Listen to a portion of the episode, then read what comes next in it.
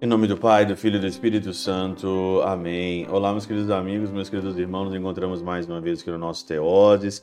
Viva de Coriezo, per Cor Maria. Nesse domingo, hoje, aqui, dia vinte e sete de fevereiro, do nosso oitavo domingo, né? Oitavo domingo do nosso tempo comum. Começando, então, aí, a nossa oitava semana, e essa semana é marcada aí já então pela interrupção na quarta-feira, porque quarta-feira é quarta-feira de cinzas. Nós estamos então aí nesse famoso domingo de carnaval, né? Eu até esqueço, até eu esqueço o que é carnaval, né? Porque aqui na Alemanha não tem muitas essas coisas de carnaval, ainda mais agora com o coronavírus, Omicron e tudo mais. Não tem esse negócio de carnaval, mas nós estamos então aí nesse feriadão aí praticamente prolongado, muita gente em casa, muita gente descansando, e nós estamos então aqui para meditar mais uma vez a palavra. O evangelho de hoje, de Lucas, no capítulo seis, os versículos aqui de trinta e nove a quarenta e cinco, fala principalmente aqui sobre o trato que nós temos que ter para com os irmãos, né? No versículo quarenta e um diz assim, ó: "Por que vês tu a aresta no olho do teu irmão e não notas a trave que tens no teu? Ou como podes tu dizer a teu irmão, deixa, irmão, que eu tire do teu olho a aresta, não vendo tu mesmo a trave que tens no teu? Hipócritas, tira primeiro a trave do teu olho, e depois verás, e, e verás para tirar a aresta do olho do teu irmão." Super interessante, né? Que essa passagem aqui, a gente já viu ela, já meditou várias vezes, né? Ao longo aí da nossa vida. E São Basílio, aqui na Catena Aura, ele faz um comentário que dá para nós também pensarmos e fazermos uma bela de uma reflexão. Por quê?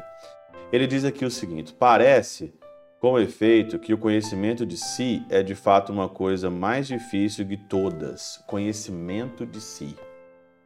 Quando alguém julga o outro, quando alguém julga o outro, na realidade, ele não sabe também, e ele não é, teve a coragem de perceber que ele também é fraco e é frágil.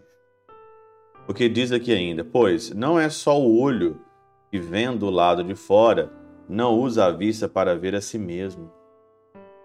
Nós deveríamos usar a nossa vista não para olhar as coisas de fora, mas deveríamos olhar a nossa vista, ou ter a nossa vista, nas coisas interiores, dentro do nosso coração. Nós deveríamos ter um olhar não para aquilo que está acontecendo, o que, que o outro está fazendo, o que, que o outro está fazendo isso, o outro fazendo aquilo, mas nós deveríamos policiar a nossa vida. E continua ele, né?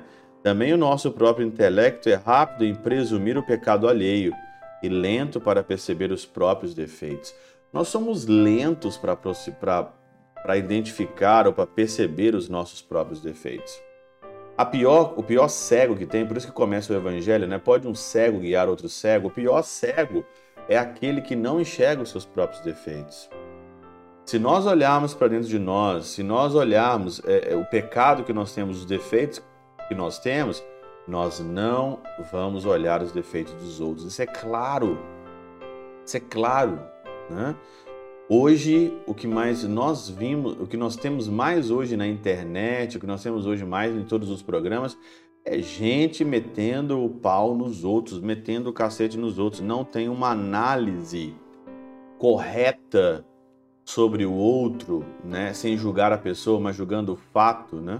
Mas a pessoa mesmo, ela quer acabar com a outra, né?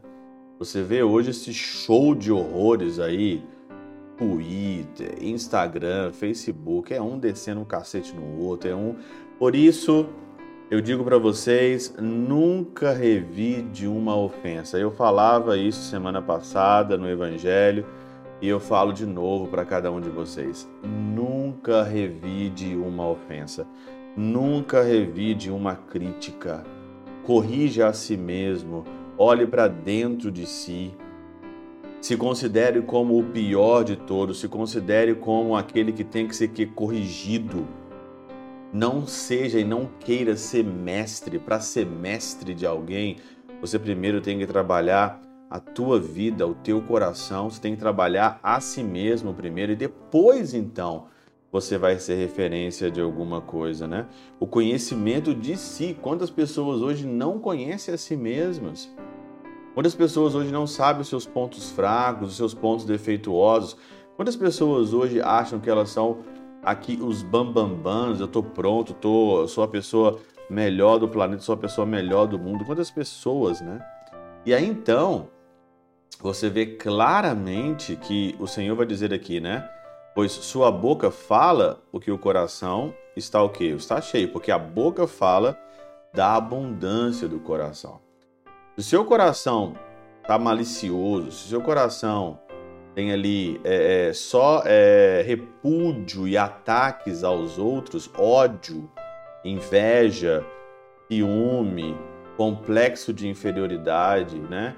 Se tem tudo isso dentro de você, você vai ser um militante da sua causa, e sendo militante da sua causa, você tem que destruir a causa dos outros. Por isso que aqui, muito interessante, São Beda fala o seguinte: pela fala da boca, o Senhor quis dar a entender todas as palavras feitas ou pensamentos que saem do nosso coração. A consequência natural, diz São Crisóstomo, de quando a perversidade abunda no interior é que palavras perversas transbordem pela boca. Quando o seu interior é dominado pela inveja, pelo ciúme, pelo complexo de inferioridade, quando você não cuida de você mesmo, você cuida dos outros. E cuidando dos outros, você se compara, e comparando vem dentro de você o ciúme, a inveja, o complexo de inferioridade, a avareza, vem todas as desgraças que você pode ter e imaginar. E vai dizer aqui ainda: por isso, quando ouvires um homem proferindo palavras desonestas, não penseis que no seu interior se esconde a mesma quantidade de malícia que se exprime pelas palavras, mas conjectura que a nascente deve ser mais farta que o regato. A nascente disso tudo, a nascente do mal, a nascente do mal, ela, pode ter certeza, ela é pior do que as palavras que estão dizendo aí. Já tinha imputado. Quando alguém tem palavras maliciosas, quando alguém profere palavras maliciosas, você pode ter certeza de que o interior dela está todo dominado. Mas, pelo contrário, como é bom você ter amigos e pessoas que não estão preocupados com o seu comportamento, com o comportamento dos outros, mas que são amigos, estão preocupados consigo mesmo. Como é bom você ter pessoas do seu lado e pessoas ao seu redor que estão preocupadas com o crescimento pessoal, o conhecimento de si próprio. Começar aqui um conhecimento de si, de você mesmo, não preocupado com os outros. E olha, você nunca vai ser criticado por alguém que esteja fazendo menos do que você. Você só vai ser criticado por alguém que esteja fazendo menos, mais do que você, né? Você nunca vai ser criticado por alguém que está fazendo mais do que você. Alguém que está cuidando do seu interior, do seu intelecto, cuidando do seu crescimento. Você só vai receber críticas de alguém que está com o coração cheio de amargura, de mal e de, tudo, de todas as outras coisas. Mas é isso.